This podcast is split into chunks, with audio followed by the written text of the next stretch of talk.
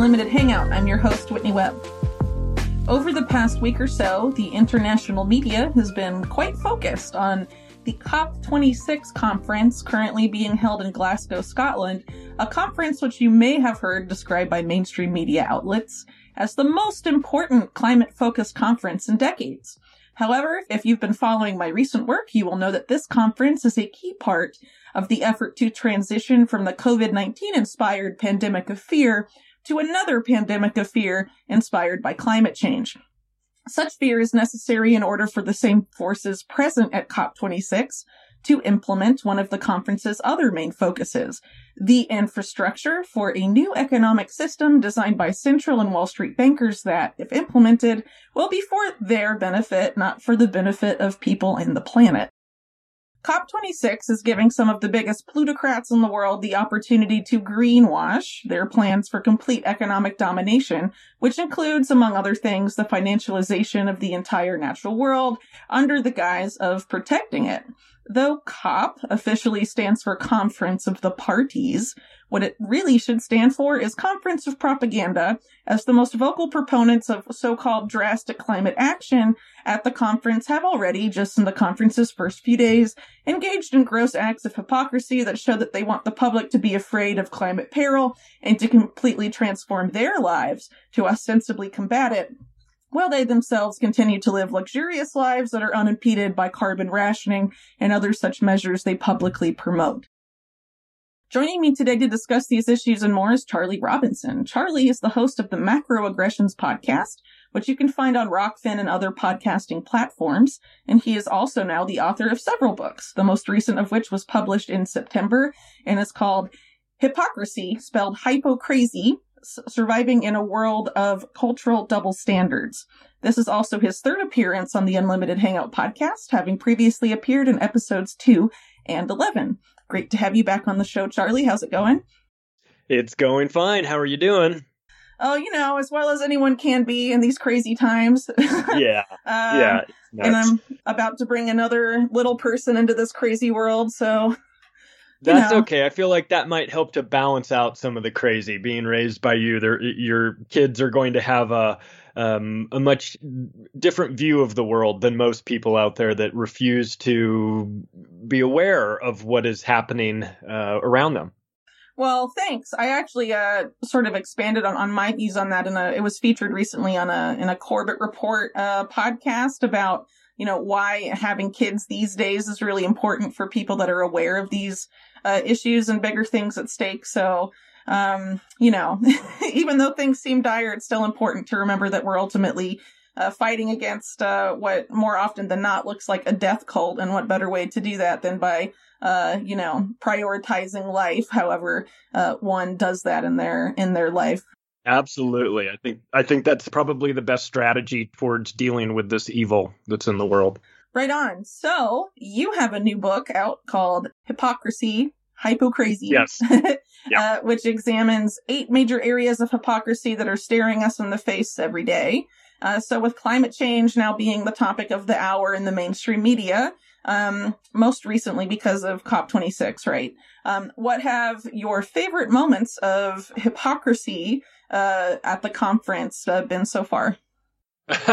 well, there's where do I even begin? There's so many to choose from. I mean, we could start with the 400 private jets that are flying in for this climate conference. That would be a little too obvious, though. Or maybe even maybe the motorcades, maybe how many people Biden brought with him and all of the change, you know, the cars and the beast and all of that stuff that goes. But uh, how about we just settle on the fact that the largest contributor of pollution in the world, China, isn't at the conference and has no interest of being at the conference and has told the, those people at the conference, uh, you know, if you'd like for us to join, maybe we'll do it via Skype or something. But uh, you know, we're not, we're not, we're not coming to meet with you guys. So it's really hard to. I mean, it is a conference of hypocrisy because this green new deal this greenwashing this carbon zero desire that these people have is uh it first of all it's it's it's unattainable and and shouldn't be you know we shouldn't even be trying to get to carbon zero but beyond that if you made a list of the least likely people to actually hold up their end of the bargain, it would be the people that are running these conferences right now. They're they're the um, they're the ones that need to be held accountable, and yet they're the they're throwing the conferences, trying to tell us, you know, of course, flipping the blame onto the common people. It's always our fault that things are are going so wrong. If only we would do what they said. Uh, this world would be a much better place. But I get the feeling that they have big plans for us on how they want to transform humanity, and it's probably not going to be in our best interest.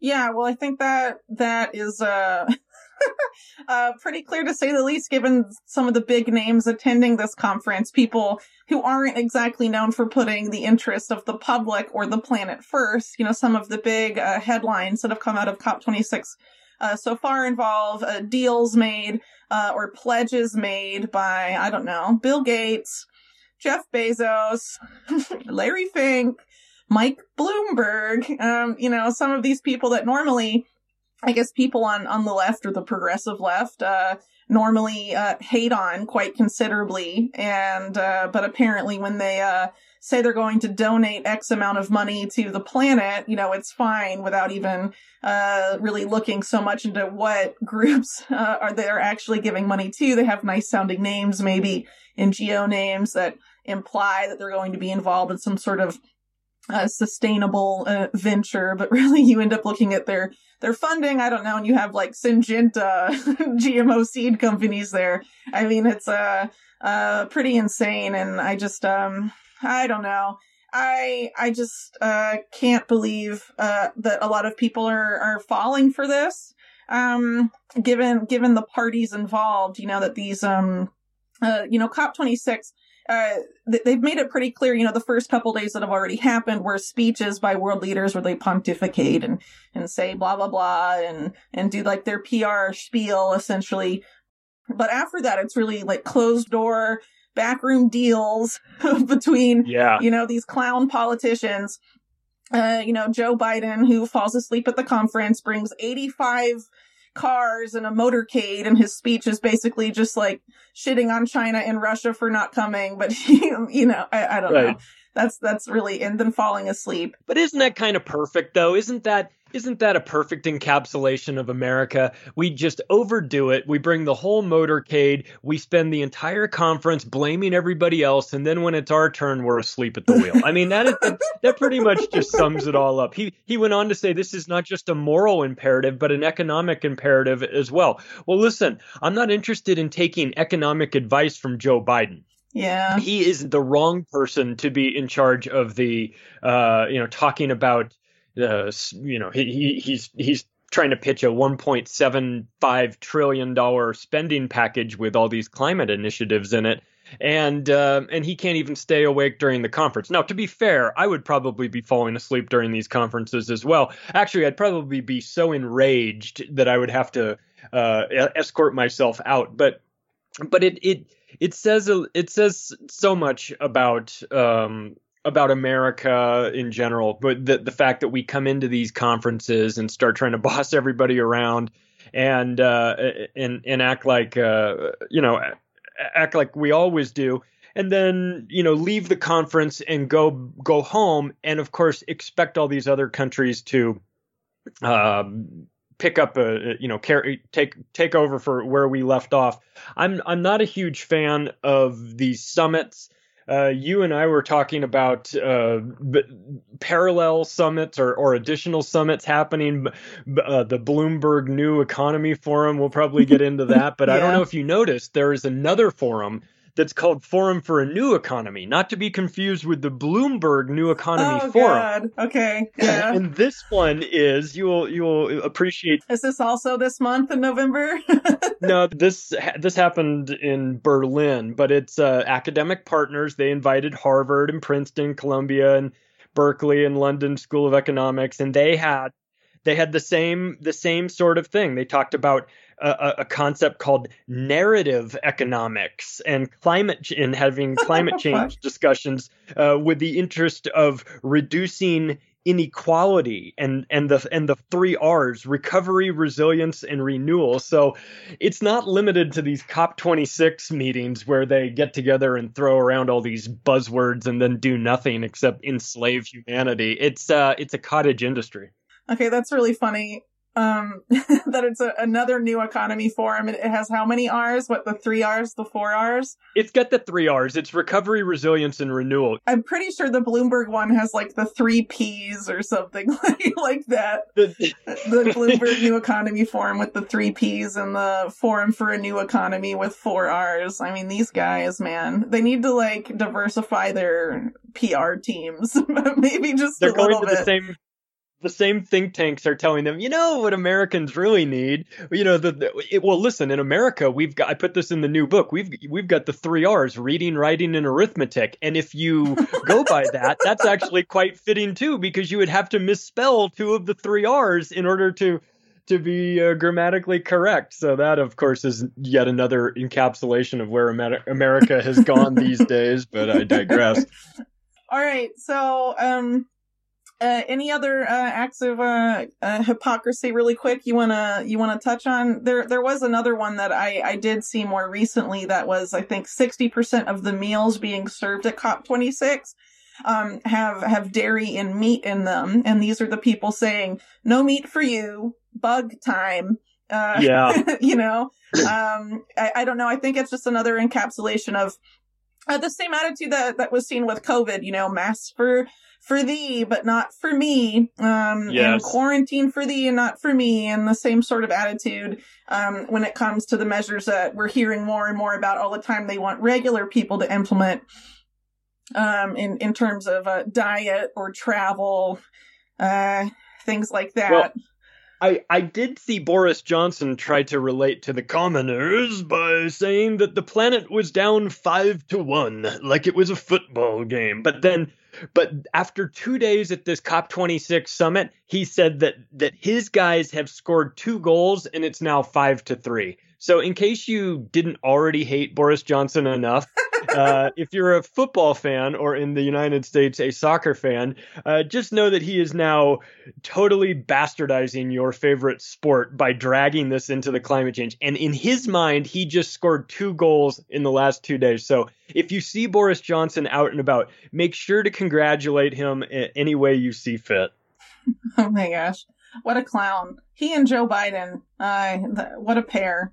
Anyway, um, speaking of other UK figureheads, uh, there was a bit of hubbub, I guess you could say, about a speech that Prince Charles of the UK, uh, made.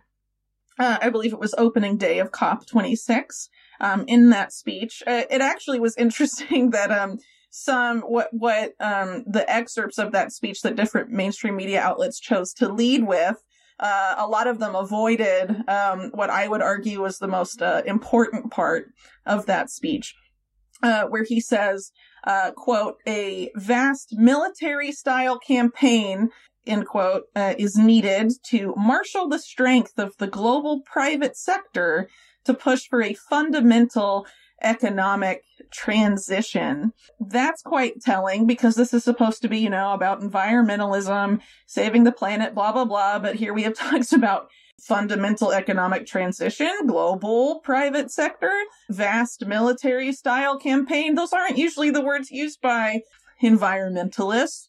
Um, at least not typically. Uh, I don't know. It definitely uh, seems a little alarming, but it uh, it of course makes sense when you know uh, and and start looking into a lot of the talk going on at COP26, just really about creating a new um, economic system, as I sort of mentioned in the intro uh, to this podcast. Do you have any thoughts on that uh, particular speech? So the biggest trust fund kid in the world, who is also Jimmy Savile's best friend, wants us to remake the economics of society, and we're just supposed to snap to it and get on it. I mean, it's so preposterous and insane that these people have the audacity to stand up there like we care what they have to say. And and well, I guess we we sort of have to care in a sense because they're so dangerous. We have to keep an eye on them. But to have the audacity to think that we're just going to listen to what Prince Charles, like Prince Charles, like in all, with all due respect, what has Prince Charles ever done that's worthy of him leading us into into anything. Econ- this is like an economic remaking of society, and this guy's going to be in charge of it. The guy that ha- can't hasn't figured out a way to kill his mother and become king. So he's clearly not not not uh, cut out for this job. Um, he's best friends with some of the worst people on the planet. His entire family is. They're they were Nazis back in World War II. We don't we're not allowed to talk about that. And these guys are in charge of the transformation. I mean, I feel like part of this is going to be on us to stand up and say, we refuse this we are not participating in this these are not the we don't we don't grant these so-called leaders the authority to to change society and we need to kind of take take some responsibility in this um, because they're going to uh, they're going to do whatever they want to us until we stand up. We've watched this yeah. over the last 18 months with COVID. It's quite clear you can't reason with these people. You can't sit them down and explain, well, you know, I think this is a bad idea. They've got a much bigger plan. This is coming from people above them. This is coming for this is the the build back better directive and all that stuff. It's very very important to their agenda that they that this all happen according you know according to the way in which they need it to happen. But that is going to require us our compliance. And that is something that we can and should withhold from this whole equation because if it's uh, if we just allow them to push these agendas unfettered we're going to wind up enslaved. And it's not even so much a matter of debate. It's just an understanding of history and how things have gone for people in the past when they've they've granted the people in positions of power undue influence over their lives. It just never ends well. So we need to kind of take advantage of this wealth of information we have at our fingertips called the internet, where yes, there's a lot of fake stuff out there, but there's a lot of really good information out there too. Read about history and understand what happens when authoritarian regimes like this and this this is let's be clear this is an authoritarian regime disguised as a climate savior coming to save the world from yet another invisible killer. First it was terrorism. Now, then it was COVID. It's just around the corner, Whitney. It's going to get you if we don't throw more money at the military. That COVID is going to get you. And now it's carbon, which, by the way, we need to live. And, and, and, you know, in this planet, this beautiful planet that we're on has been functioning just fine for billions of years. But now Prince Charles needs to come and fix it. I don't know. Color me a little bit skeptical. What this speech to me is saying, or particularly that part, is he's talking about the global private sector, right? And so if you look at who's really driving a lot of this, it really does seem to come from the bankers, uh, the private sector, basically doing mm-hmm. a, a, a coup, essentially, you could argue, uh, to impose a new economic system, uh, on the world. Um, and the, the, the, discussion of uh, this military style campaign, uh, that phrasing I find really pub- vast military style campaign nonetheless.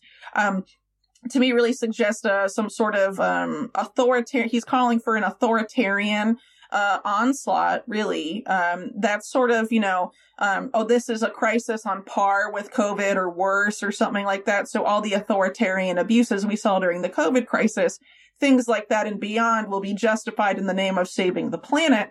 And we're doing this. Um, you know, to, to get, to essentially force all private uh, financial flows, I guess you could say, um, into the creation of this new economic system. Um, I don't, I don't know if you uh, agree with my interpretation there, but it definitely seems uh, pointing towards that. And if you look at, you know, some of the people we can talk about later that are really involved in a lot of stuff going on here, like Mark Carney.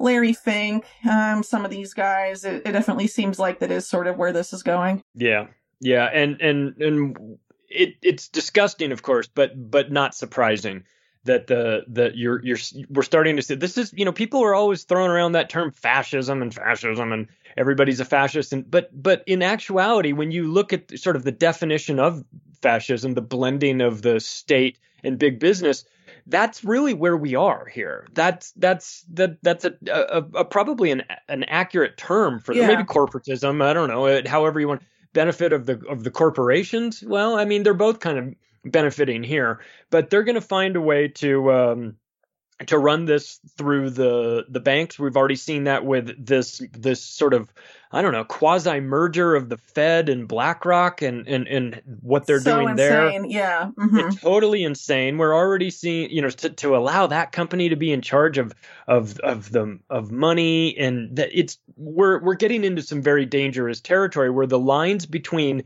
corporate boardrooms and Washington think tanks are increasingly blurred. It's hard to tell where the authority is coming from. Is it coming from Larry Fink? I mean, is I mean, obviously he has a financial interest in this, or is he being instructed by by people above him, by by the Atlantic Council or the Club of Rome or or World Economic Forum or all three of them, or you know, who's who's who's really involved in this? And when you add that that layer of of big business to it, though you would you might initially think, oh, well, this will add a layer of transparency. I would suggest that it makes it even more murky to to to figure out who's really in charge there. You add another board of directors with their sorts of uh, interests and things like that, and and, and we're going to get ourselves into a a very dangerous world where what we saw during COVID, the the activation, the deputization of the Karens of the world with the the task of saving us from this virus. Just think and, and the insanity that ensued with that, you know, calling the police if there are too many cars in your neighbor's driveway on Thanksgiving and, and, and that sort of madness. Just think what would happen when these people are tasked with their new responsibility of saving the world. Oh my God. I mean, it is going to be uh, not it's it's not just the surveillance state component of this that freaks me out. It's it's now my neighbors that are going to because everywhere you go with, when you talk about you know the the coming social credit system rewarding people that are ratting out their neighbors by increasing their social credit score is, is something that I think we could probably see and you might not even need to incentivize them with that as long as they think that they're out there preventing you from, uh, you know, putting the last plastic bottle in, in the landfill that's going to ultimately send this earth I don't know, exploding or whatever they think is going to happen when when when we cross this imaginary threshold of destroying the world. It's it's going to get us into a situation where the people that are hysterical about this are the most dangerous part of your day that you're going to have to sort of inter, inter, interact with them navigate them at work. They're seeking to transform society but they need our help in doing that. And if anything is uh, clear it's that the the the way they did that with COVID, the mistakes that were made, I get the feeling they're going to try and learn from those with regard to this climate emergency that they're going to that's coming in the heels of COVID, and um, they might not make those same mistakes twice. Yeah, I think that's fair to say too. And I think a lot of the way they're going to end up selling what they're setting up the infrastructure and planning for now at things like COP26 um, which by the way, you know, the, the sort of power structure you were talking about. Um, my last guest had a uh, had a has a really good sort of hierarchy uh, view uh, uh, uh of what that system uh, looks like in practice. He calls it the global public private partnership, and really what we see at COP26 is is is that yeah, yeah. essentially taking place. But you are totally right; they do really need regular people uh, to enforce this to some degree. And I think that's why it's so important to point out uh, to those people in advance um, that basically the people that created the environmental crisis they're so freaked out about are the ones allegedly planning how to save it um, pointing out their plans to financialize nature and all of this stuff but it, I, there is a hidden uh, issue here that you sort of touched on um, that that's starting to come to the forefront a little more that these there's these new um, products. I guess they're rolling out some some in the form of of credit cards, some in you know uh, I think there's one in Mexico that's like an app that gives you points for engaging in appropriate behaviors. Whoever you know decides what that appropriate behavior is is another issue entirely. But you get points or you get money um, uh, for engaging, and they're essentially gamifying the the behavior they want people to engage in. Um, and sort of what you laid out is how that could um, develop in the in, in into the future. Um, but I think a lot of people are unfortunately pretty susceptible uh, to that. But I think the main selling point um, that they're going to be using here, we've already sort of seen the crisis they plan to capitalize off of uh, form itself, the supply chain crisis. Um, mm-hmm. an energy crisis, at least in, in Europe for now. I think also in, in China, uh, potentially spreading. Uh, beyond that, which of course, you know, uh, the energy crisis will likely lead to some sort of um, uh, restriction of food supply globally. All of that, I think they'll blame on climate change. And when you have people in a situation of um, food insecurity and having to choose between feeding themselves and heating their homes, um, it's going to be a lot. Uh, a, a, lot of that hysteria you mentioned is going to be uh, much worse than it was during COVID nineteen. Yeah, and and they're going to use so there's also that science component to COVID that um, there will be with this new environmental push as well, which is hey, the science says that this virus is going to kill everyone, and then of course the science changes. But the and and we're not allowed to understand the science. We're just dummies, right? We have to we have to uh, have the priest class interpret the data yeah. like the Fauci's of the world, and then he goes on you know, on high and receives the data, and then he disseminates it to us, and because we're too stupid to understand it. So the same tactics that they used with the COVID uh, scientific information, which trust the science. There's no such thing as bot science. You know, only you know the only source of authoritative news is coming from us. Jacinda Ardern. You know, stuff like that. Expect that for the climate situation as well where they roll out the numbers, you know, 0.5 degrees centigrade of, uh, uh, you know, rise already this year. And then they're going to say, you're anti science if you don't believe all of this science. And you'll, of course, then you'll have articles out and Whitney will have written, yeah, well, if you check this company and who financed that company, you'll see that it was, it leads back to this person. And everyone will go, see, the science is garbage, you know? But they'll do it and they'll get enough people that don't dig in and they'll say, "Hey, listen, the I, I saw it on MSNBC or CNN that that ocean temperatures are rising already, and that that that you know we're we're all going to die in 12 years and all this stuff." And it's like this is so the same propaganda narrative of trust the science and and all of that we should expect uh, even even the, the weird the the very weird religious nature of COVID, the way they the way people have embraced it. I watched this interview, a video interview with uh, somebody. She was a health minister. I want to say in Alberta, someplace, and she walked up to the podium, and at the podium there was like a Purell pump, hand sanitizer thing in a pump. She walked up to the podium, didn't say anything. Two pumps, wiped it in her hands, took her mask off on her right ear, took her mask off on her left ear, folded the flaps, put it carefully down on the on the podium in front of her, did two more pumps, wiped it around in her hands, and then took a breath and then went into her speech. And I was like, this is this is like a ritual. They've got this is yeah. like this it's this is performance art or or or it had a religious feel to it. I was like, okay, they've got their little they've got their their talismans or something. They've got their you know, it, in it, it just occurred to me while watching that that we had kind of joked about, you know, the you know, they're they're sort of the deification of Fauci and all this stuff. But but really they took the idea of the COVID and turned it into, you know, kind of cult like thinking. And I would expect that the same thing will happen with the climate. Well, I mean, I, I know it'll happen because we already have we've had a lot of that uh, for a while. We've had Greenpeace, we've had the Extinction Rebellion people, and all and all that stuff. So so we know there's going to be that, but but the idea that um, that that they're saving the planet and we're destroying the planet, and that every and humanity has to choose which side you're going to be on. Well, of course you're going to be on the side that's saving the planet, right? But the problem is that will be uh, a lie created by people that have a very easy time lying, and it takes me back to this. Um, to this this these two paragraphs that they wrote in this book the club of the club of rome put out this book the mm-hmm. limits to growth.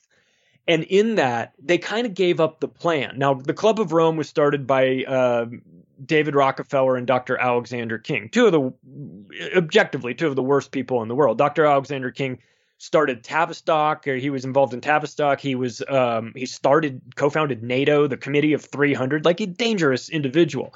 And when they put the Club of Rome together, part of this was for the environmental side of it. Now, if you can imagine David Rockefeller caring about the planet, well, then you've the got a oil family. How does everyone Right. forget about this? I- right, right, uh, right. Yeah. He's coming to save the, the the the the the world. But here's a little clip from their book, and it sort of gives up what their plan is. And this is what they say: the common enemy of humanity is man.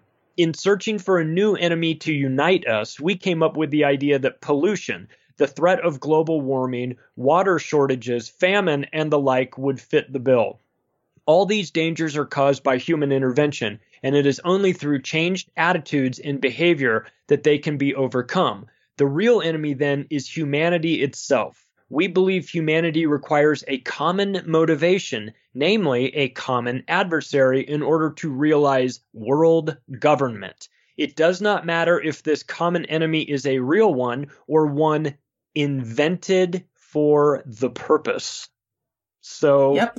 They they are explaining that they are going to use the idea of global warming. This was written in 1971 when they put this out as the as the new enemy to unite us to create a one world government. And they don't care if they need to fake this enemy or not. I mean it's it's really hard after reading that it's really hard to take anything they say seriously well, I'm really glad you brought up limits to growth in the Club of Rome, where people need to be looking at that because a lot of people are looking at the World Economic Forum, right? Because they're more visible. But the World Mhm. Economic Forum and their origins intimately tied to the Club of Rome and limits of growth. Um, Yep. If you read uh, the article on Unlimited Hangout, Schwab Family Values by Johnny Vedmore, it goes into detail on that on the uh, in in the end um, about how the creation of the World Economic Forum uh, their first annual meeting highlighted and was basically all about uh, limits to growth um, and how Club of Rome was involved in, in sort of getting uh, the World Economic Forum uh, and Klaus Schwab on his feet, uh, very intimately uh, connected organizations. Um, well, one of the one of the things that they say, a term that they that the Club of Rome uses, which I found to be remarkable, is something called disease surveillance.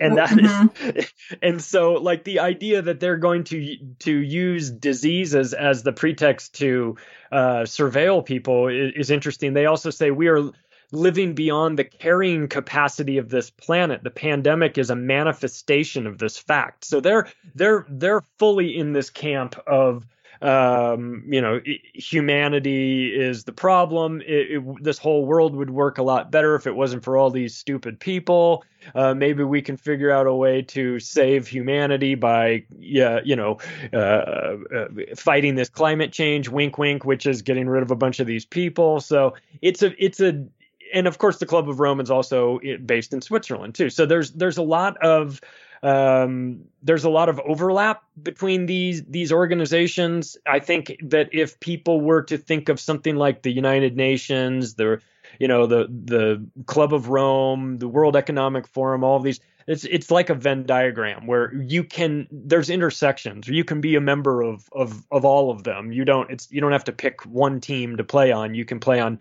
on multiple teams and their agendas overlap sort of sort of nicely. So uh, anything that uh, the World Economic Forum doesn't cover, the Club of Rome will probably take care of it on the back end.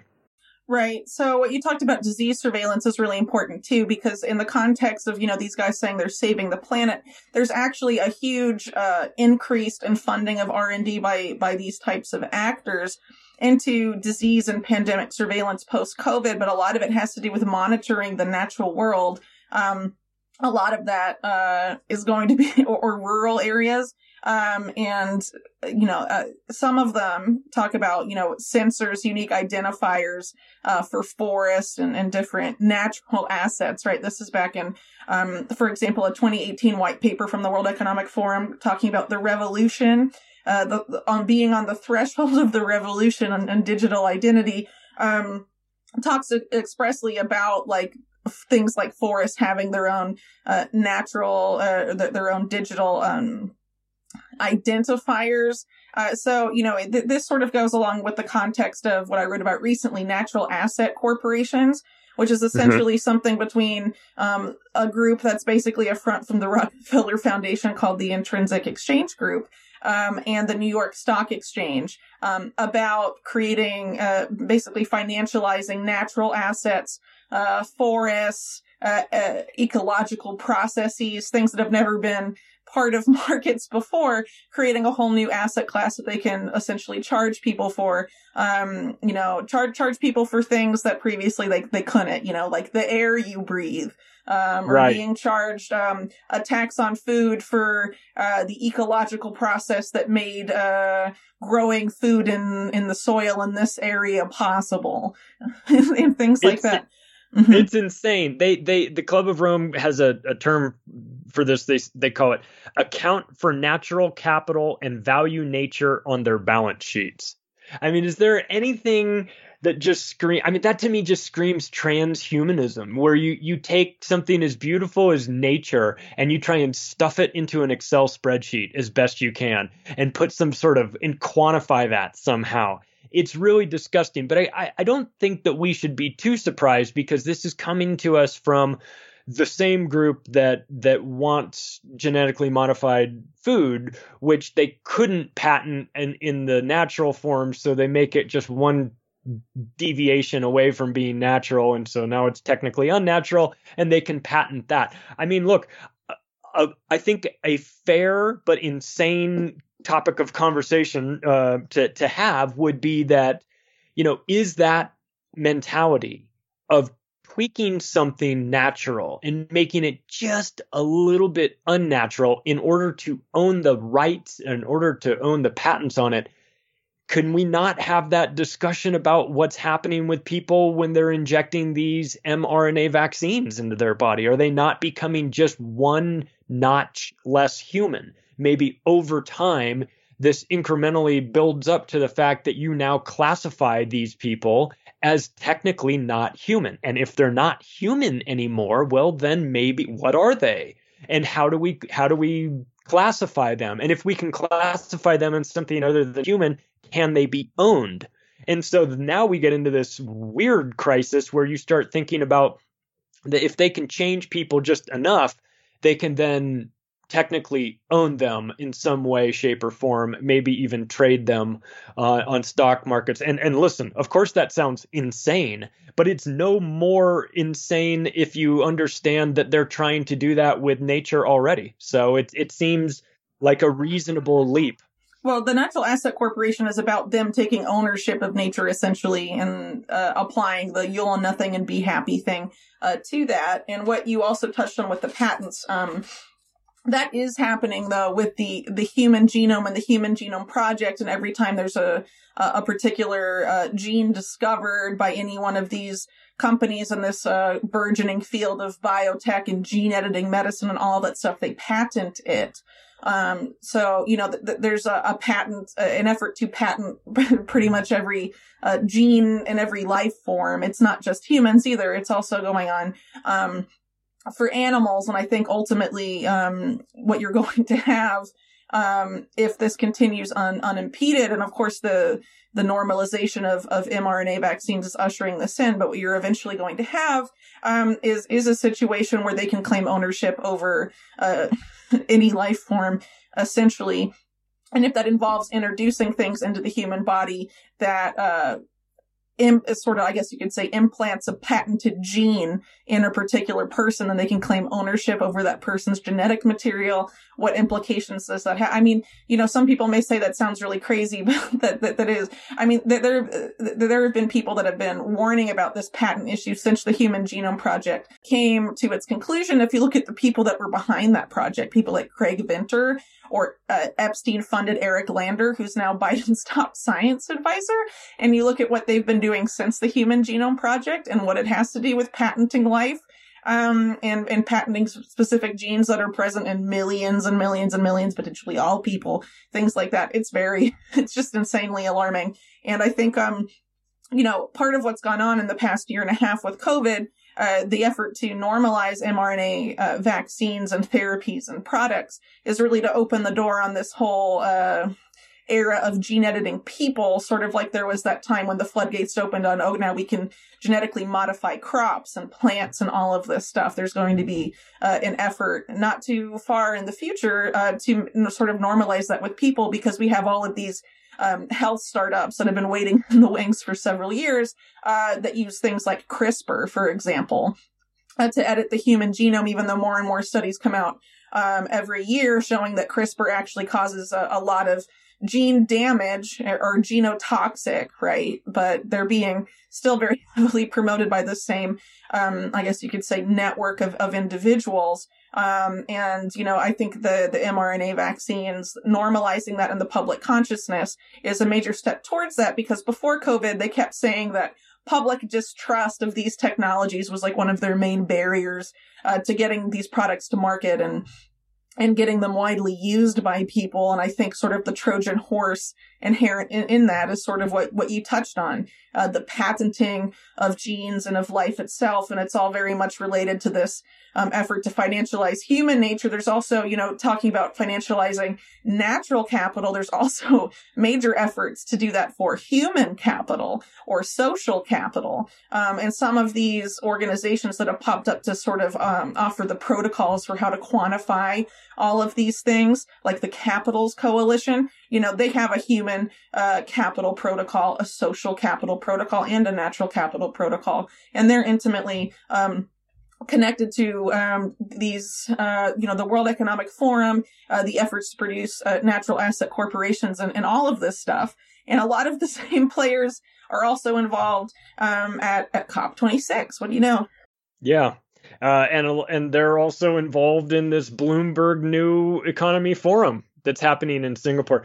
You when you you need to get yourself to Singapore if you can between the 16th and 19th of November because I, I can't imagine you missing the uh, presentation on pandemic prepar- preparedness that's that will be given by Bill Gates and and after that one I think you should probably see if you can sneak over to the the topic, uh, the presentation, The Emerging World Order. Uh, that'll be presented by Tony Blair. I'm sure that's going to be fascinating. We're going to figure out exactly how to um, restore trust. Oh, that's a different one. Combating truth decay, restoring trust. They're going to have uh, some, it sounds truth like tooth decay. tooth decay. I can't uh-huh. believe it's, these It's combating tooth decay. Better floss. Better floss. Oh my goodness. But the advisory board, don't don't worry. The advisory board is filled with some of the best people in the world. They're going to get to the bottom of this. Bill Gates, Condoleezza Rice, Lawrence Summers, Margaret Chan, who is the former director general of the World Health Organization,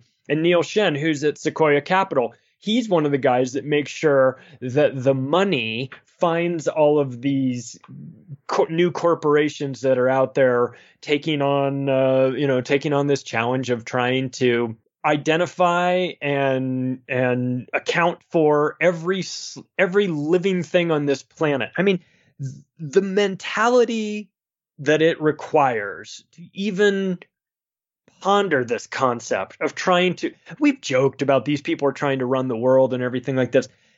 They are trying to classify and categorize everything in the world that's for sure. Not like they're the audubon society you know like they're trying to like hey let's figure out if there's a new a new type of bird out there. No they're looking to do that so that they can own that bird and then lease that bird out to you because you'll own nothing and and be happy uh, because this is part of the their their plan for society. So it's you know part of me feels like these these people are just having fantasies about what they want to do that this all sounds too scientific and too uh, you know unbelievable. But then I, I i pull back from that rather quickly because i i have come to understand just exactly how dangerous these people are. And that if it was you know you and your stoner friends talking about taking over the world that's one thing. But when these people get together they actually have the ability to do it. And and when when they talk about this transhumanist agenda and the blending of man with machine the man that they're talking about blending is you and this should be alarming to everyone and i think that if people have been slow to figure out COVID. Um, not your audience, not my audience. We, you know, we understand where this is going, but there's a lot of people out there that've been kind of slow to pick up COVID.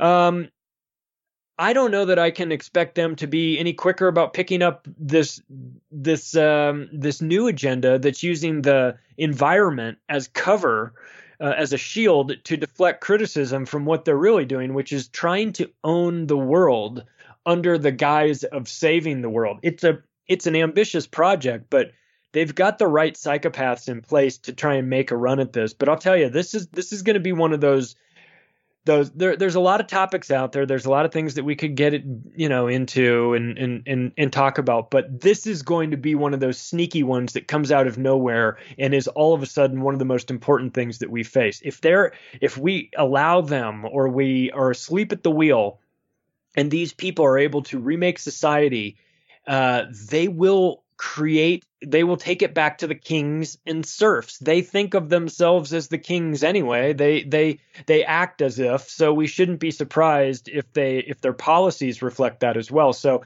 this is a dangerous time for us. And i and i don't want to be like hyperbolic about this and i don't and i'm not and i don't want to be like you know trying to scare people. I think but i think that there's a a, a certain amount of fear that people need to have, like a healthy amount of fear that people need to have to realize that these people are very dangerous and that the plans that they're coming up with are going to impact us. They're going to impact our kids, our kids' kids. And if they do it the right way, meaning, you know, the way that works best for them, uh, we're going to be locked out of society and it's going to be Elysium. You know, it's going to be two tiers of society where we're eating the crickets and they're eating the real food. And, and we, we yeah. simply cannot allow that to happen because where we are standing right now, we still have the ability to prevent that. But we're going to get to a point in the not too distant future where uh, our time is coming go- uh, gone to to make these changes. So we need to really be paying attention right now. Right. So you brought up transhumanism. Let's keep in mind the same people talking about climate change. We're going to save the planet with green finance and all of this stuff are the same people also pushing for the fourth industrial revolution and the metaverse and uh, having AI take all the jobs and putting robots and sensors everywhere, making smart cities and making all of this technology that depends on super exploitative mining practices. Uh, they've already said there's this um, mining uh, conglomerate that's backed by people like Bloomberg and, and Jeff Bezos and a bunch of other, I think even Mark Zuckerberg um, of right. Facebook is on there. I'm going to be talking with uh, Cory Morningstar about this next week. Um, they have essentially announced all of the world's lithium, nickel, and like a other long list of nickels is required for this transition. So basically, they're going to lock down all those resources. I think that's one of the other major reasons I wrote about this earlier in the year. Why um, Magufuli uh, in in Tanzania uh, was was axed. Uh, wasn't just mm-hmm. because mm-hmm. of his COVID stance; it's because he was nationalizing the mines, which includes the the largest nickel deposit um, oh yeah. yeah, he's got to go. yeah, yeah, and he was uh, not, you know, in line with these people. So, no. um, yeah, definitely had to go. Um, he also took it away from uh, Glencore, which uh, you don't do. That's the mining, uh, you know, company that was created by Marc Rich, the Mossad asset, yeah. and is now. Uh, I, I, I'm, I think he's still in charge. Nat Rothschild. Uh, so you know, that's not a company you fuck with like that. Um, no. no. So, um, you know, this is something that's going to be hugely exploitative. And in, in, in, the, we're seeing, you know, at the same time, they're pushing for, uh, the, these changes to society for climate change and all of the stuff we have to save the planet, blah, blah, blah. We're having the launch of the metaverse take place at the same time from big tech, right? With Facebook. Now we have Microsoft making their big announced pivot into the metaverse space. The metaverse will be for you the metaverse is, is how they're going to do neo feudalism, I think now. Um, that the little people are going to be stuck in the metaverse and that's how you're going to, uh, not use carbon, right? Uh, because right. you won't be moving, you'll be living your life, um, in a virtual, uh, reality essentially. But these people, uh, will have the freedom to, uh, romp and roam wherever they choose and enjoy nature. They don't have to be in the metaverse because we're also, all of this is going on, um, you know, like ID 2020 promoting the idea now of the core of their digital ID system that they're promoting. Freedom as a service. Freedom isn't a right anymore. They call it FAAS. they literally abbreviate it. Freedom as a service is at the core of the system. You can have the freedom if you can afford it, right? So who are the people in this system of financializing nature, uh, natural capital, human capital, social capital that are going to have the freedom, uh, in the money, the the points, whatever, however this new system works, right? Uh, to to enjoy those types of freedoms, to not have to uh, be strapped down and stuck in the metaverse all day. Um, the people that own that stuff, right?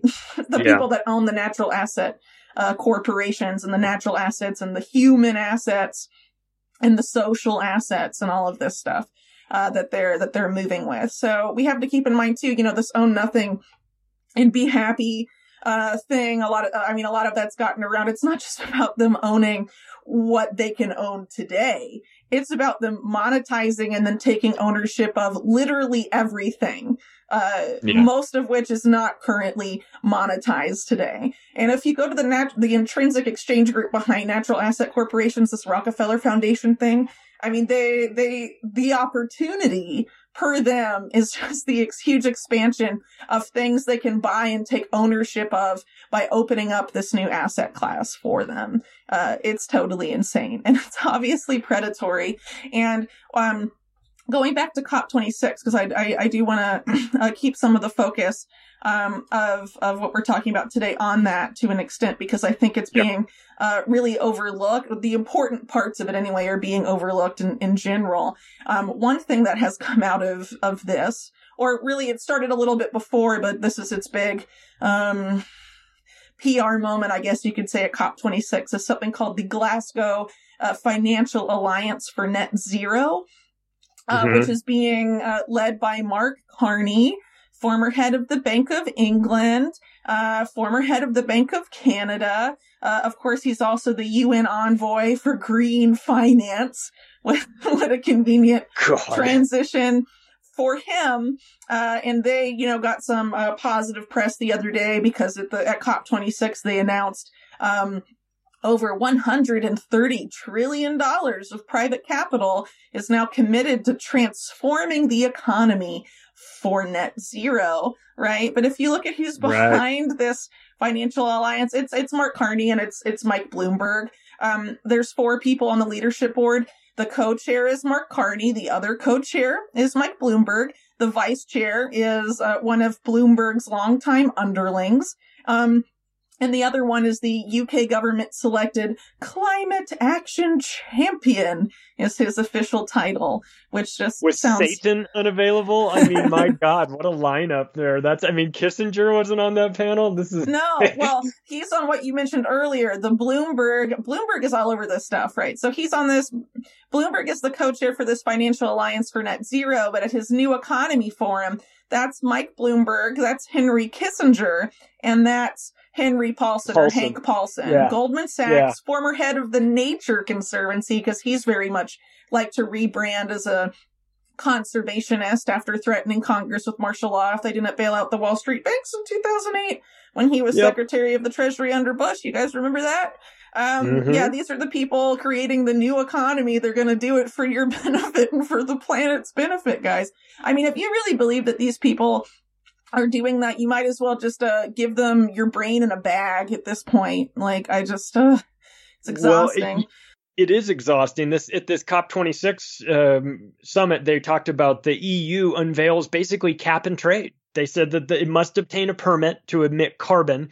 It's 60 euros or $68 per metric ton of emission. They want to roll this out everywhere by 2025 and they are trying to cut emissions. They say that this will help to cut emissions by 55% by 2030. Of course, I'm sure they're just making those numbers up. They they plan on doing they're they're they're they want to put tariffs on steel and chemicals and cement from companies or countries where emissions are higher. So they want to punish those those countries. Of course, you know, like I said, China didn't show up to this. Russia says we're not interested in participating. They know what's going on. They're they're not they're not interested in playing this game.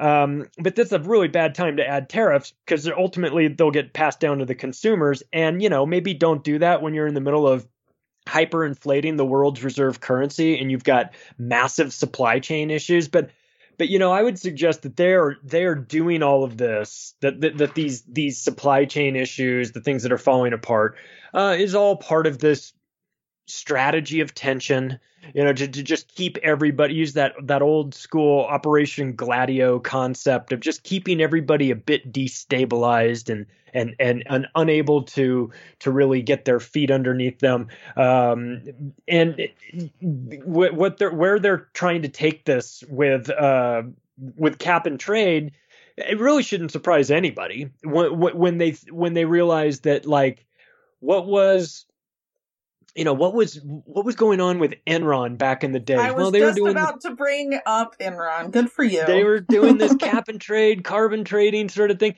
Okay, and who and who went to prison on that? Well, who was supposed to go to prison but allegedly died? Ken Lay, right? and who was Ken Lay's best friend in the world who taught him this carbon tax hustle, or who who he taught the carbon tax hustle to? Al Gore. Al Gore and Ken Lay are buddies, right? So so that this whole concept of quantifying of saying, all right, we're going to set this uh, allowable limit of carbon output, and then we're going to tax anything above that. Uh, and then we're going to take that money and we're going to use it to I don't know. Well, we'll just pretend like we're going to fix things with it, but we're really not going to fix it. This this takes you into what the Club of Rome was talking about when they're talking about the the common enemy of humanity is man, and that the, and that this is how they want to use this. Um, the common adversary to realize the one world government. So they're they're they're moving this down the down the the line. These cap and trade deals, this carbon taxes. They're gonna, you know, they're gonna set this. Eh, what if you think about it? It's a genius scam. It's like every other scam that the government's come up with. They take away something from you just because they decide they're going to take. They say it's dangerous and they have to take it away from you, and then they license it back to you for money, whether that's like a hunting license or a marriage license or a fishing license or some freedom that you had. The state takes it and they say, well, you can have it, but you have to pay us and, and, you know, a licensing fee for it every time. So, so this cap and trade is just think of that as like a carbon scam creating a new a brand new marketplace which they love rigging marketplaces and when you've got Hank Paulson involved in it, you know that that marketplace will be rigged as the best way that you can possibly rig a marketplace, right? Because those guys know how to do it.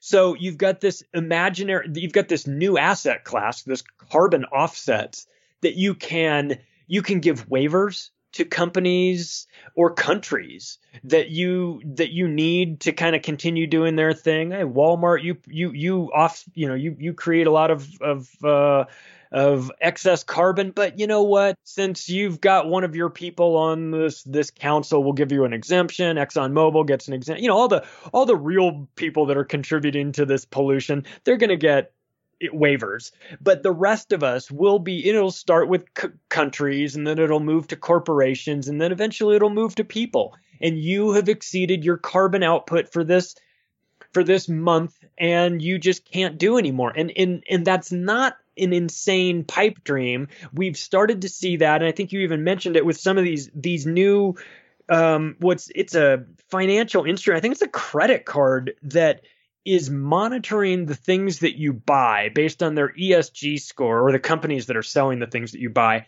and assigning a value, a carbon value to the widgets that you buy using your credit card. And if you I think initially what their plan is is that if you buy the right things, you get more reward points. Yeah. But eventually mm-hmm. it'll get to the point where if you buy try to buy the wrong things, you just won't even be allowed to buy them. So we're we're starting to see everything get a carbon sort of everything's going to start to have this carbon score slant to it where they can then quantify your purchases and then make a determination whether you as a consumer are being a I mean we need you to be a consumer. That's essential but we need you to buy the right things. And by the right things I mean they've got to come from the companies that will give you the prop you know the right score for it. So it'll be the Amazons. It'll be the company store right? Amazon's Walmart whoever has decided that uh, you know that you you know as part of this agenda you can you can only shop at their maybe even have a maybe even the central bank digital currency will be pre-programmed so that you can only use it on goods and services that fit this carbon score yeah. that are below the threshold. So there's going to be ways that they're going to manipulate us into accepting this. But the first part and the most important part is that they have got to get everybody terrified of the fact that we are producing too much carbon dioxide. And if they can get people accepting that that is going to kill the planet and we're all going to die in 12 years, then they can mm, uh, modify your behavior in a way that will um, make you do the things that they want you to do. So so this is so the carbon component of this is is going to wind up playing a much bigger role in our lives moving forward unfortunately. Well some of what you laid out is already happening. I forget the name of the company, but the World Economic Forum was recently promoting a credit card company that calculates, you know, basically how much carbon you're spending based on your purchases made with that card um, and I mean, how long until that's integrated into this infrastructure they're currently setting up at places like COP26? Um, and, and obviously, you know, the, these people like Mark Carney, these central banker guys are also involved in the CBDC, uh, central bank digital currency yeah. effort, like you say, uh, is programmable, uh, for all of that stuff. It has all of that capability. Um, and it looks like so- several of those are going to start launching in countries around the world starting uh, around next year. Um, very alarming stuff. Um, really quick though, I do want to go back to this, um, Carney Bloomberg chaired Financial Alliance for Net Zero because I do sort of want to dispel this, this, uh, notion uh, that's being uh, sort of circulated by the press that COP26 um, is is useless and doesn't matter because China and Russia aren't there. Okay, but th- these guys are actually setting up some um, ways to do major damage right now, and I don't think it's gotten enough uh, coverage. Some of the stuff that they've said that really got my attention, uh, and it's coming directly from this uh, Financial Alliance for Net Zero group. So basically, for COP26 Mark Carney, as part of this alliance, is publishing this new plan. He says it's a plan on how to scale private capital flows to emerging and developing economies.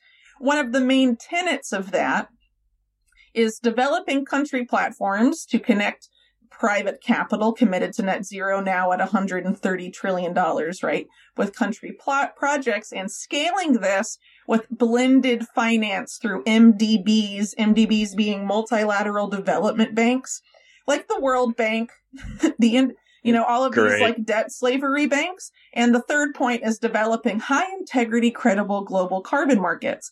So basically this is, um, using groups like the World Bank and the IMF, de- de- you have to, you know, debt slavery forcing you to adopt policies that these banks uh, demand, uh, forcing the imposition of carbon markets on various countries. Um, and what's crazy, if you could get any crazier, um, I didn't really mention some of the other members of this alliance. I mentioned just the leadership, but of course you have um, uh, the head of uh, Banco Santander, which is like the second biggest or biggest bank in Spain, uh, Bancolombia, the main bank of Colombia, Citibank, Bank of America, HSBC, uh, chair of the investment committee of the David Rockefeller Fund, and chief oh executive officer of the London Stock Exchange Group. These are bankers here that do not give a flying fuck about the planet, okay? And to no. top it all off, we have Larry Fink, of BlackRock Great. here on this alliance. Hooray. What did Larry Fink say at COP26 on November 2nd? He said, um, if we're going to get serious about climate change in the emerging world, we're going to have to really focus on the reimagination of the World Bank and the IMF. He says, quote, they are the senior lender and not enough private capitals coming into the emerging world today because of the risk associated with the political risk. If we are serious about elevating investment capital in the emerging world, I'm urging the owners of these institutions, the equity owners, to focus on how we reimagine these institutions and rethink their charter. They are going to take what are, what is already a weaponized financial institution or institutions and re-weaponize them with this in mind, targeting expressly um, the emerging world specifically. It's probably going to be because of um, the people on this uh, board. A, a, a, big focus on Latin America, uh, probably also Africa. um, which is also coincidentally where they want to have a lot of their uh, fourth industrial revolution workforce uh, be. Um, it's a it's a mess. So China and Russia don't need to go for these guys to do real damage. Is I think the point um, that I that yeah. I wanted to to make there. Um, but what's insane is that they've essentially announced that they're going to be um, wep- re-weaponizing uh, these financial institutions to impose these policies um, on countries. And obviously, because of what's happened with coronavirus, numerous countries, not that just the U.S., right, have inflation issues uh, coming down the pike or that are mm-hmm. already showing themselves. And then you have countries perpetually um, in a tussle, I guess you could say, uh, that never ends with these with these banks, like uh, Argentina and the IMF, for example. Um, and now they're going to, you know, have a gun to their head to implement all of these uh, policies in in a major way. Um, uh, it looks like this is how they're going to start doing it, at least in emerging economies, because they have they're going to need to be bailed out, right? And yep. um, you know the derivatives bubble that's been inflating ever since 2008, and and you know the the the crisis, then everything that they've done since, uh, and and created this you know economy built to fail, so that they can implement their new economic system, right? When that collapse happens, they're going to use all of these uh, tools that they're developing at their disposal uh, to try and force uh, this this fascism on on the world. It's uh it's it's scary stuff, but we, we we need to be talking about this like you know while it's happening and not wait until we're blindsided with it months down the line. Um, we have to know what they're planning in advance, and they're telling us. I mean, uh, they're being very straightforward about what their plans are. Yeah, and this takes me back to one of the books that really woke me up to this entire scam back in 2007.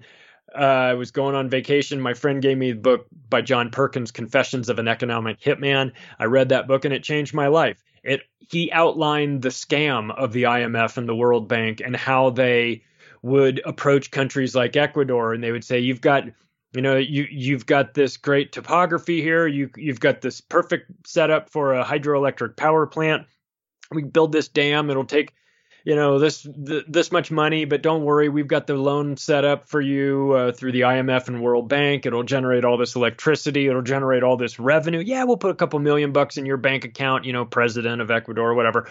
We'll, we'll make it work.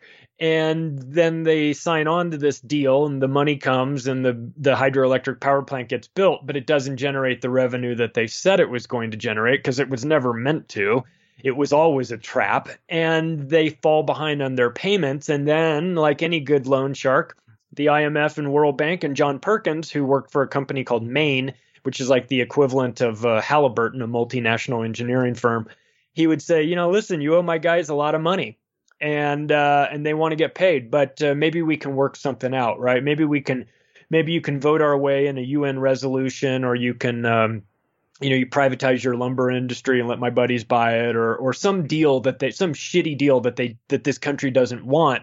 They now have no choice because they've borrowed money from the wrong people, fallen into debt, and now it's come due. And I, I, when so when Larry Fink or any of these or Larry Summers or whoever is talking about getting the IMF and World Bank involved in a more, having a more prominent role in the in the the the South American continent and Africa, I just keep seeing that Admiral Ackbar meme. Like, it's a trap. You know, I just like, guys, it's a trap. Don't do it. Don't fall into this because when Perkins was writing about it, it was UN resolutions and US military bases that you had to build.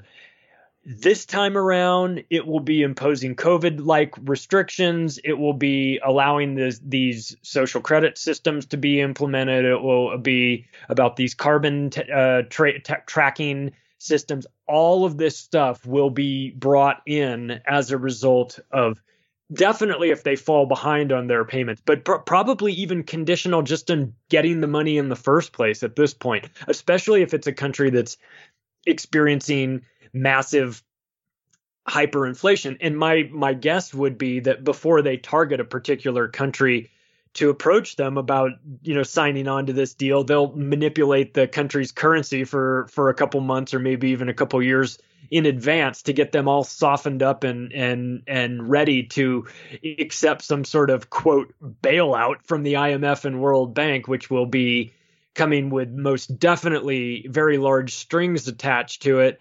And so they'll find a way to uh, to get these countries to participate because this is a this is a, a strategy that the IMF and World Bank have been using for a very long time. It works extremely well. And if and and if I know it's happening and I'm just some dummy that writes books and does podcasts, I got to believe that the heads of these African nations and these South American nations know about this as well. But but maybe it's just a matter of greed. Maybe it's an offshore bank account in the Cayman Islands that's got, you know, $75 million in it with your and here's the number to it if you if you play ball with this. I mean stranger things have happened. We heard about the guy the president of belarus saying that the imf and world bank offered him 940 million dollars to shut his country down and impose mask uh, restrictions and, and lockdowns. It's like well I, wasn't surprised to hear that. I'm sure you weren't surprised to hear that, nope. but I think a lot of people out there might have been if they even heard it in the first place. So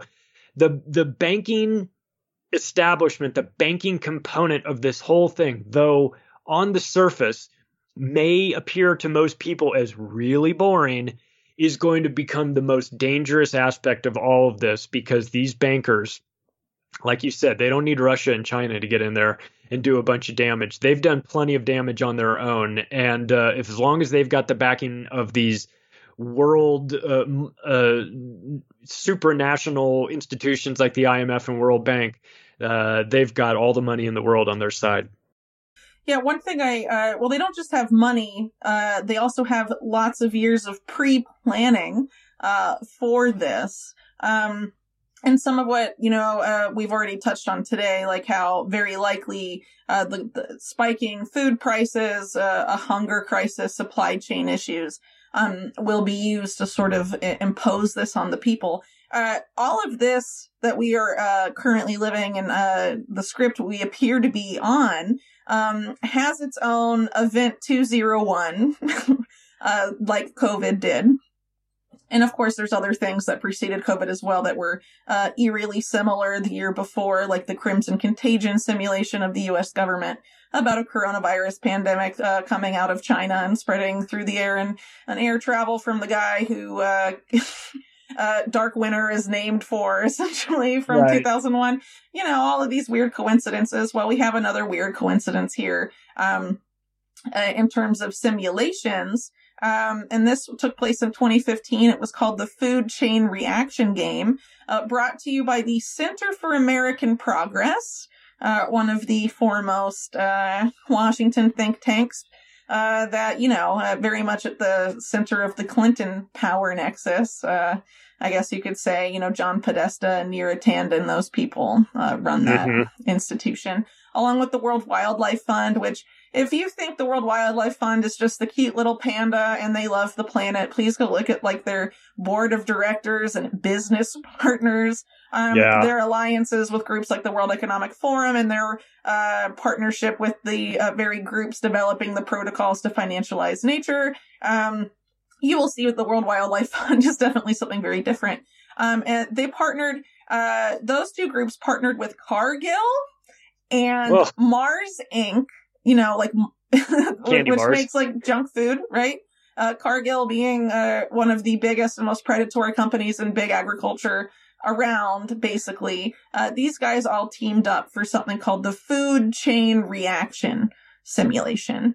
Um, and it's definitely worth people's attention because of what came out of here, uh, because it was talking about climate, hunger, civil unrest, spiking food prices, um, are all essentially used during this exercise, which took place in 2015, but was gaming out the decade 2020 to 2030. Um, it concludes um, with the U.S., the EU, India, and China coming together to institute a global carbon tax and cap uh, carbon emissions in 2030. And then the the Cargill guy that attended, then their corporate vice president, um, he went on to say, "We've learned that a carbon tax is a possibility in the years ahead." Uh, but before we can consider moving ahead with a measure like that, we must study it and understand it much better. Um, and so, you know, these guys have been looking at this stuff for a long time. They also talk about uh, a meat tax um, and all these different uh, taxes, essentially. Um, you know, this is all about money. I just, I, I really wish people would understand the common denominator here with all of these different exercises has not, uh, has very little to do with like actual sustainability and environmentalism and is all about money and money flows and where that goes and who controls the money and and who you know is making the money and i mean it, it, all boils down to finance to a significant degree and that's why you see so many of these these bankers involved in, in setting these policies and stuff um, because you know you had me at john podesta you know what I mean? When John Podesta shows up at this at events like this, and I and I watched part of his speech, it was difficult to get through.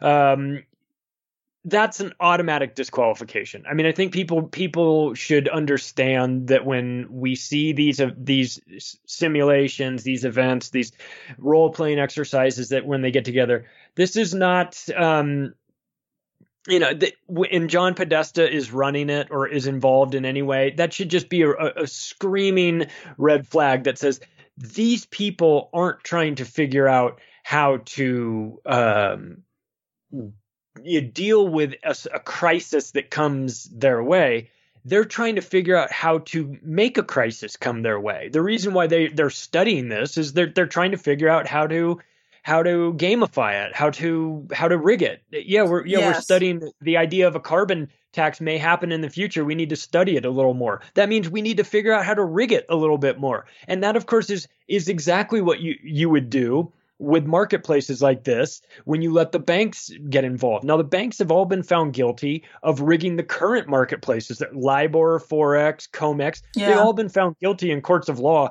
for rigging this. The same banks that will be in charge of these carbon markets. So, you know, excuse me if I have questions about maybe the the the legitimacy of the I mean like the Adam Smith invisible hand of marketplace. I mean these are the guys that use that give the, you the invisible middle finger. I mean this this is what they do. They rig marketplaces. So now they've got a brand new casino game, carbon offset credits and whatever and the and the like uh, to go along with the um, tagging of nature that they definitely tend to sell. And if you thought uh, mortgage-backed securities were bad, wait till you see what these maniacs uh, dream up with with uh, you know forest-backed securities or something like that. Oh, we've had a forest fire. Your investment went to 0 You're like what?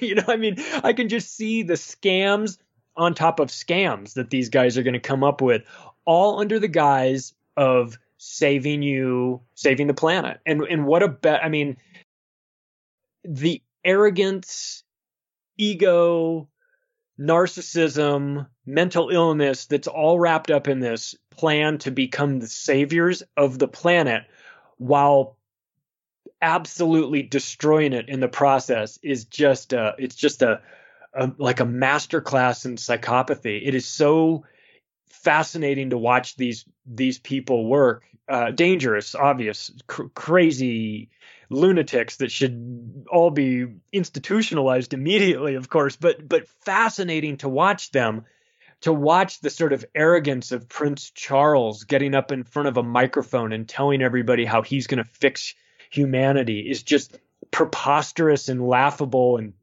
and and scary all at the same time. And so it's yeah it's really an interesting time to be watching this stuff. And i think that one of the things that you've been really great at doing is you've been you've been great at making this what's technical and and, and difficult to understand.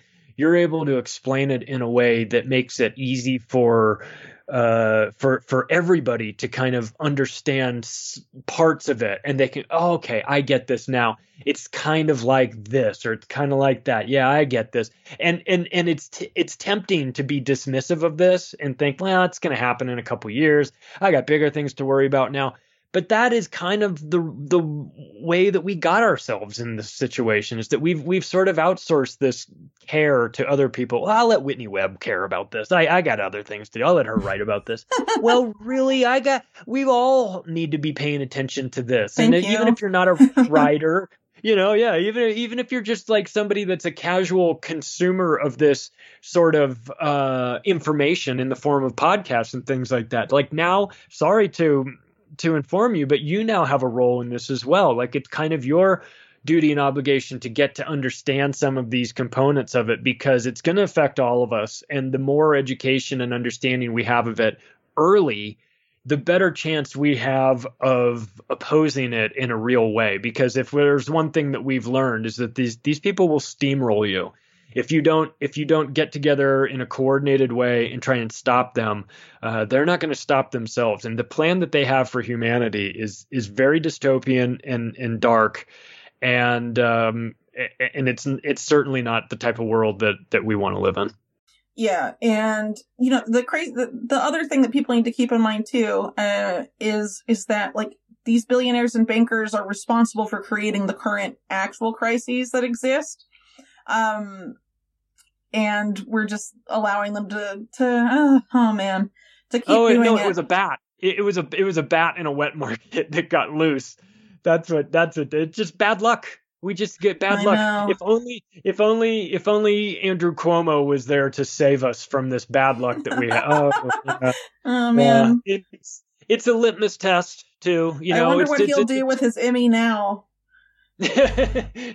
oh well, uh, I think they're trying to take it back from him because you know the Emmys have standards, right? As their oh. virtue signaling all over the place. I mean, give me a oh, break. That's funny. Oh man, it's just it's an upside down world that we're living in, but it's uh, but it's it, it's a it's a fascinating time to be observing it. Uh, very very true. Um, so one thing I do want to uh, sort of uh, point out before we wrap up, uh, also, is uh, what I've mentioned a couple times about them. Um, you know, using the, a, hunger crisis uh, to mm-hmm. essentially, uh, you know, drive through a lot of these um, agendas and stuff.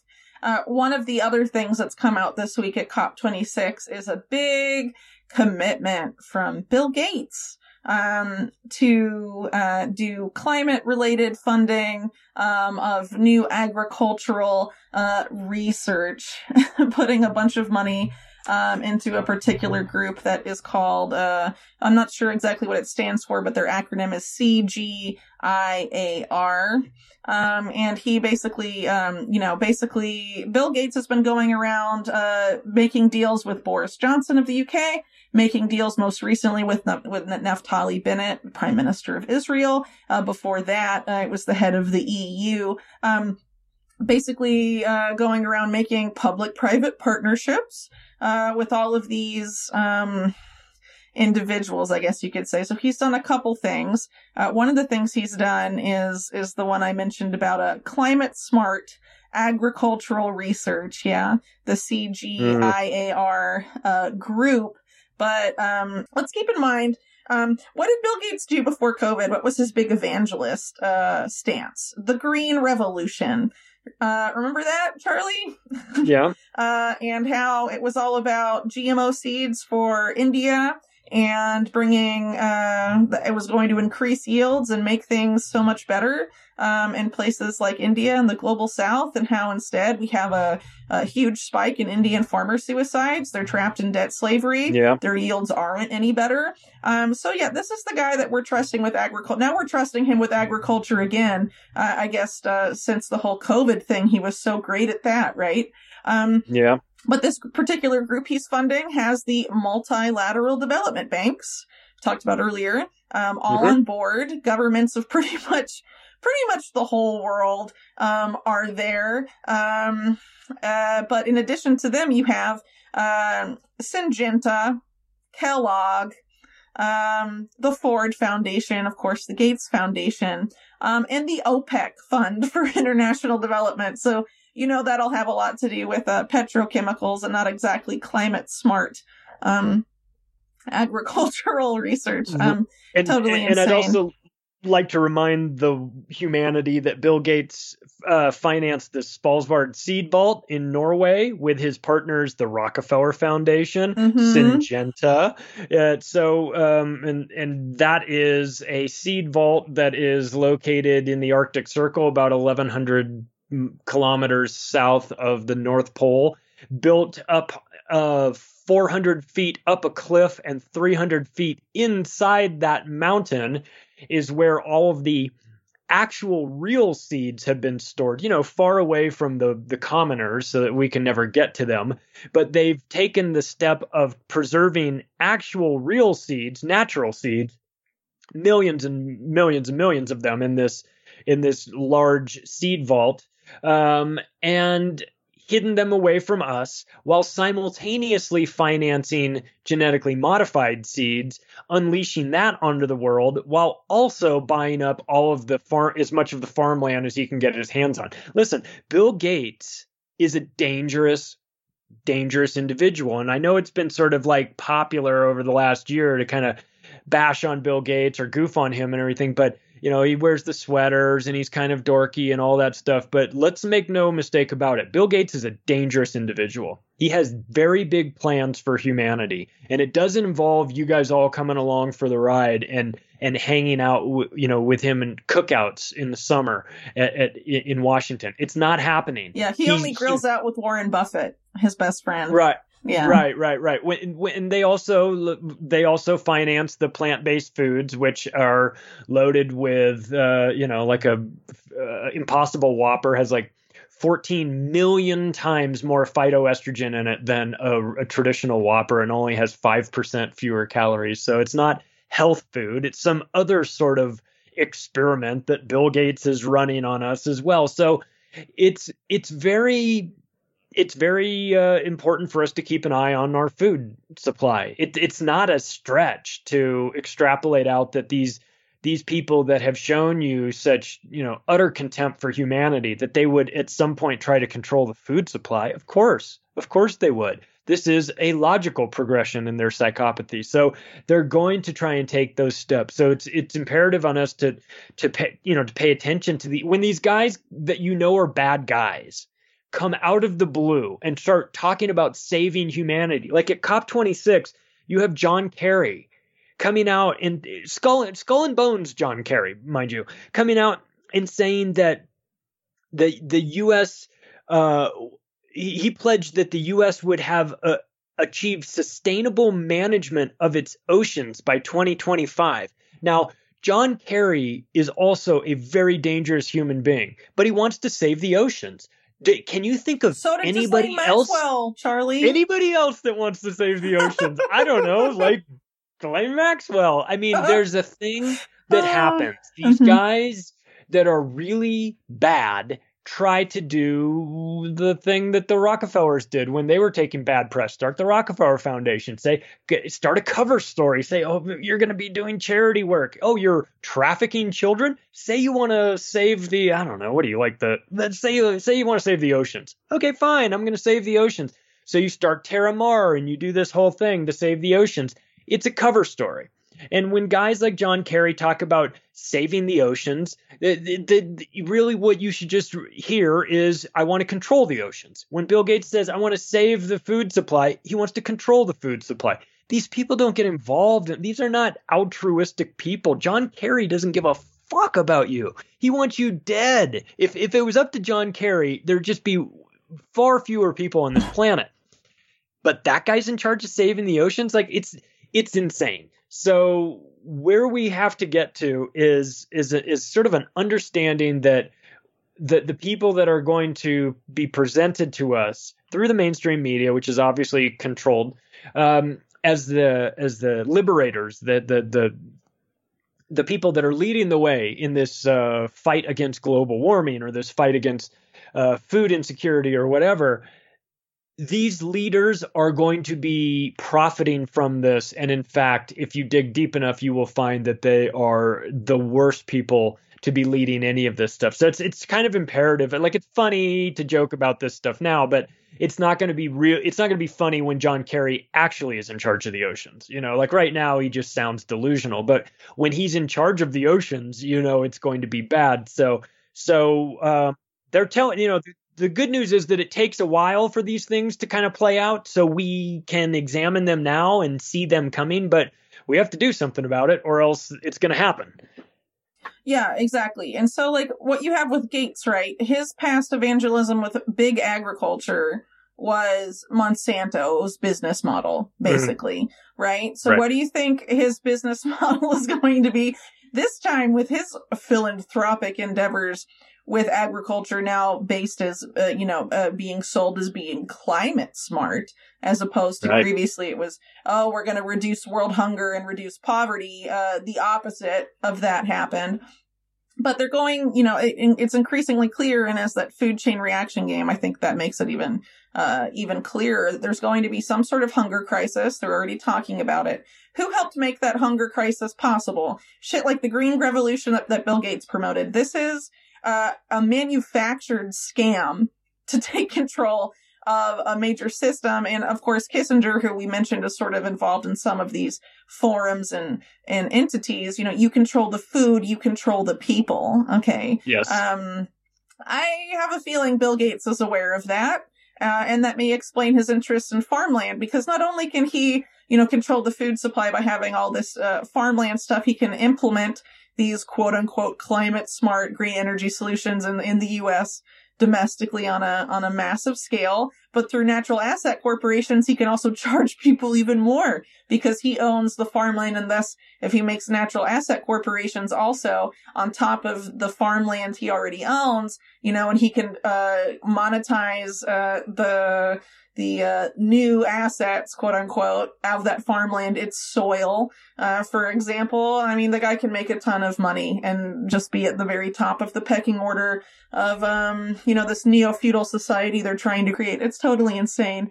Um, meanwhile, people believe it. People believe that he's he's here to help. Okay, just give him yeah. your brain in a bag, people. Um, these people don't want to help us. They they they've been at the forefront of all of the, the some of the worst uh, atrocities. They they're they they use their wealth for the, all the wrong things. I'm not I'm not opposed to people getting wealthy, have a great idea, start a business, do do things the right way, get successful.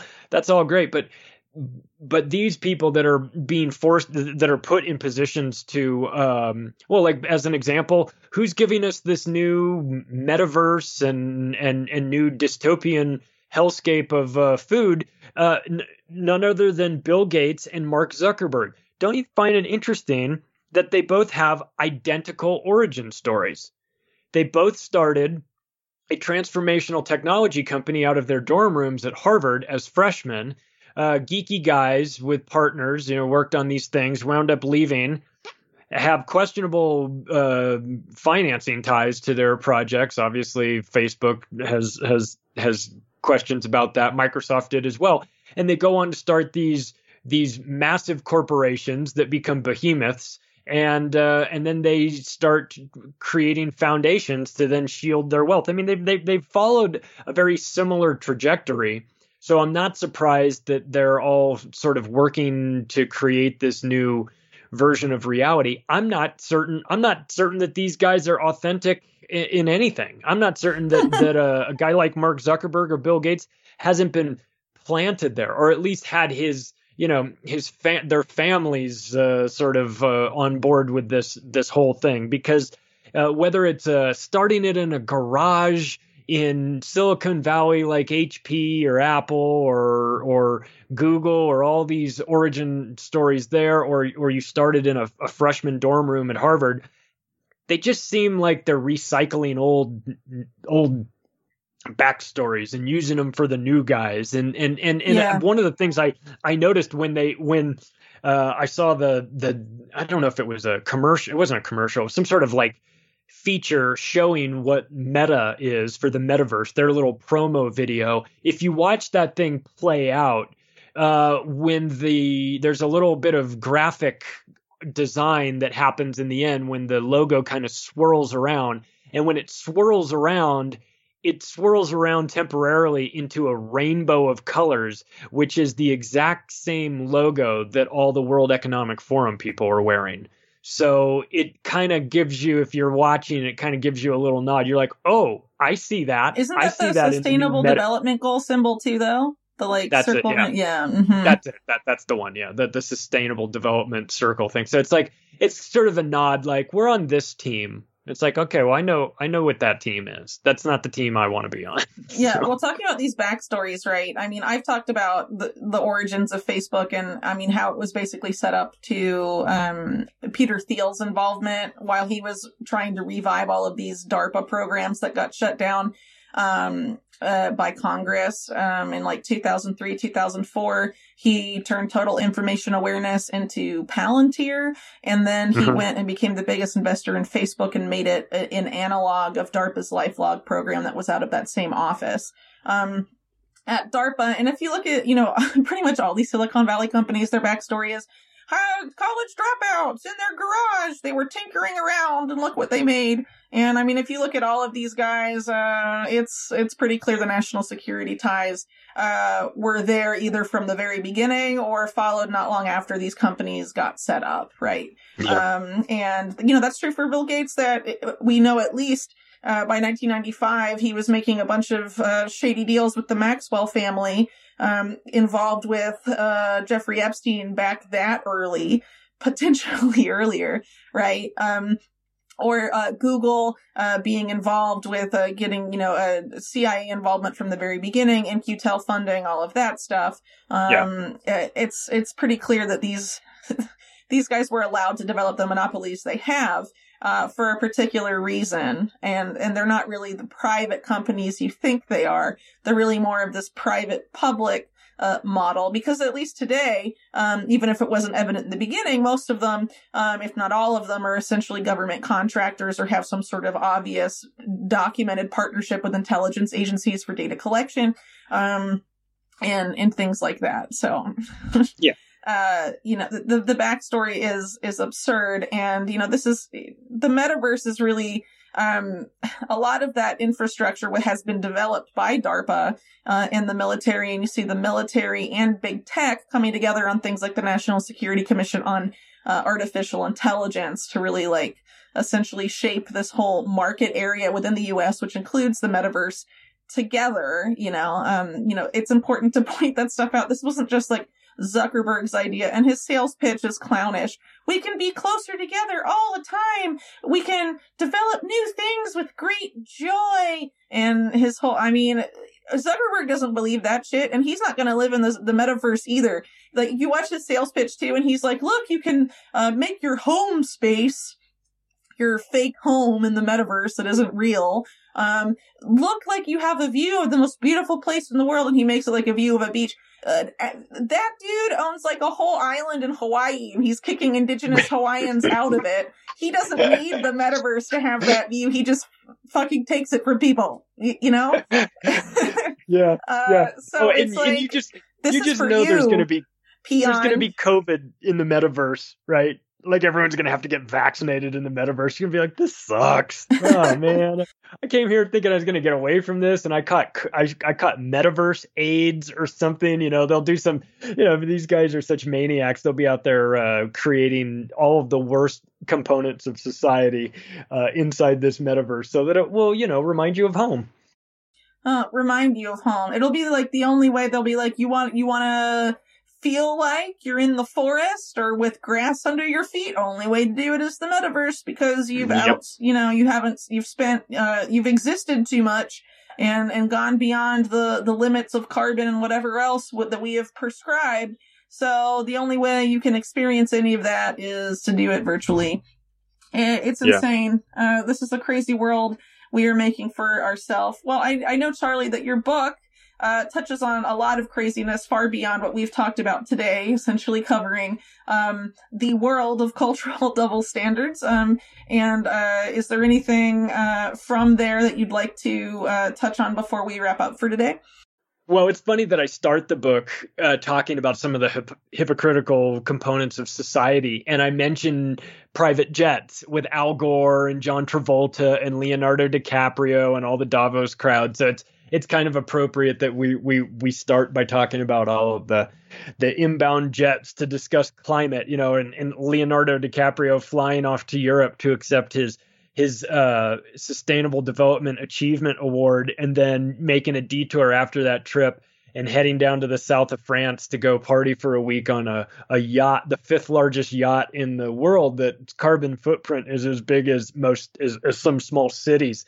And and so when you see stuff like this, it's just like like it's funny when Leonardo DiCaprio does it or John Travolta who's got a bunch of airplanes and is talking about climate change and things like that. So it's it's sort of like haha funny and ironic and look at these dummies. But it it takes a more serious turn when you start to get into some of the other uh, hypocritical components of this about uh, Saul Alinsky's plans, where you talk about uh, how how these people are, are using the the the woke mob as a as a force for you know to culturally subvert the current society. So I what I wanted to do in the book was was show people where this hypocrisy is is pooling mostly in, in the media, the corporate media, obviously the government, the COVID cult, the woke mob, all these people, the you know the religious organizations, and then show as many examples of it and footnote this insanity as as best I can because you know I had to put 480 footnotes in there because when you're talking about some of this, some of these these things that sound too nuts to be real, you kind of have to show your work, or else people would just assume you're being silly or yeah. you're being, you know, you're just being over the top with it. And it's like, no, I could, I couldn't be this funny if I tried. I couldn't point. I mean, I couldn't, I couldn't do things like, like criminalize the collection of rainwater in Oregon and make it a, you know, a crime to collect that on your property. I mean, I, I couldn't, I couldn't ever come up with, with, you know, the, the sorts of things that they're, that they're that they're doing. I'm not that funny, but but I can I can certainly document it and define it and and show. So I put I put Uncle, the cover of the book has Uncle Sam, that that Uncle Sam character uh, in a straight jacket. Uh, in an insane asylum in a padded room, and I think that I I feel like if people take a look at that at that book cover, they'll they'll say, "Oh, I get it. I know what you're talking about. We've all gone insane here." Yes, it's true. We have all gone insane. But um, but there's some funny parts throughout it. Of course, I, I do a, a, nice little. Uh, uh, you know, I, I, have some fun with the guys. You know, like the televangelist hypocrites, like Joel Osteen and Ted Haggard and Jimmy Swaggart and all those guys. That you know, I talk about the the the religion of the state statism and those sorts of of of hypocritical beliefs that people have that the state is going to come and save them and things like that. And I also, of course, get into the never ending like fear porn that we get from the mainstream media with Y2K and anthrax and West Nile virus and MN, weapons of mass destruction and SARS and just a, a long list of every single year there's a new catastrophe that's going to kill all of us. And so I made I put a lot of charts in there and had it had a good time with it. So I think people will be um, I think I think the the the humorous parts will keep them laughing, keep them in there sticking with it. I think the footnotes will give them a place to go to sort of see that I'm not just making up this uh, you know uh, this insanity. It's actually real and it's documented and it's it's actually happening. Um, and I so I think that it's a nice way for people to get a good uh, like if you like the Daily Show when Jon Stewart was doing it, and you like to laugh at a good ridiculous story, but still understand the story that Jon Stewart was talking about. I feel like this book could do a uh, is kind of in that same vein. It's it's funny, but I also recognize that we are laughing at some things that are very serious, and so it, it I try to find that balance. So if people are interested, they can find Find it on Amazon um, in digital format as a Kindle and also as a paperback. Hypocrazy. It's just it's like the word hypocrisy, but I I switched out the the the two two of the letters at the at the end, so it says hypocrazy. Uh, surviving in a world of cultural double standards. I think a lot of people are going to relate to the book. It came out a couple of weeks ago. It's been doing very well, so people can can find that there, or they can connect with me at my website, theoctopusofglobalcontrol.com, where they can find out about my podcast, Macroaggressions, my group podcast, The Union of the Unwanted, uh, that we do uh, twice a month. It's been a whole lot of fun, and um, and everything else that I'm up to is there. Okay, wonderful. Well, thanks so much, Charlie, for coming back on uh, for the third time. Really appreciated having you and your insights and also uh, your humor uh, present to talk about these uh, increasingly dark themes. Um, but I mean, sometimes really you do have to laugh at these people because they're so insane and hypocritical, and it's just uh, I mean, it's clown world, you know, it's, it's dark and it's, it's crazy, but man, it really is clown world. And sometimes we just have to laugh at these people who think they're our, our overlords. I think in, in a way it, it helps.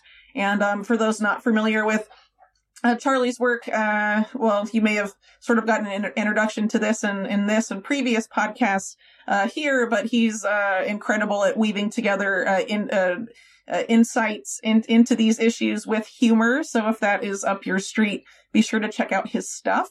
Um, for listeners of Unlimited Hangout, you can look forward to next week a little more coverage um, of COP26. I'll hopefully uh, be doing a, a video panel uh, with Cory Morningstar, potentially Ian Davis of In This Together, who was on my last episode um, as well. Um, talking about a lot of uh, the companies and things to come out of COP26. We still have oh, another week of that to go. So I'm sure there will be new, uh, much more uh, news to analyze. And in other news, uh, just so people are aware, um, I will probably be slowing down uh, the frequency of podcasts and content pretty soon uh, to take maternity leave as I am due um, next month. So not a lot of time between then and now. Uh, so hopefully there will be another episode or two before then. Uh, but uh, just so people are aware that my uh, content output may uh, start to slide a bit um, because of that. But uh, I I am doing my best because there is always always important stuff to cover that is ongoing. Um, so anyway, thanks so much to everyone who supports this podcast, and catch you during the next episode.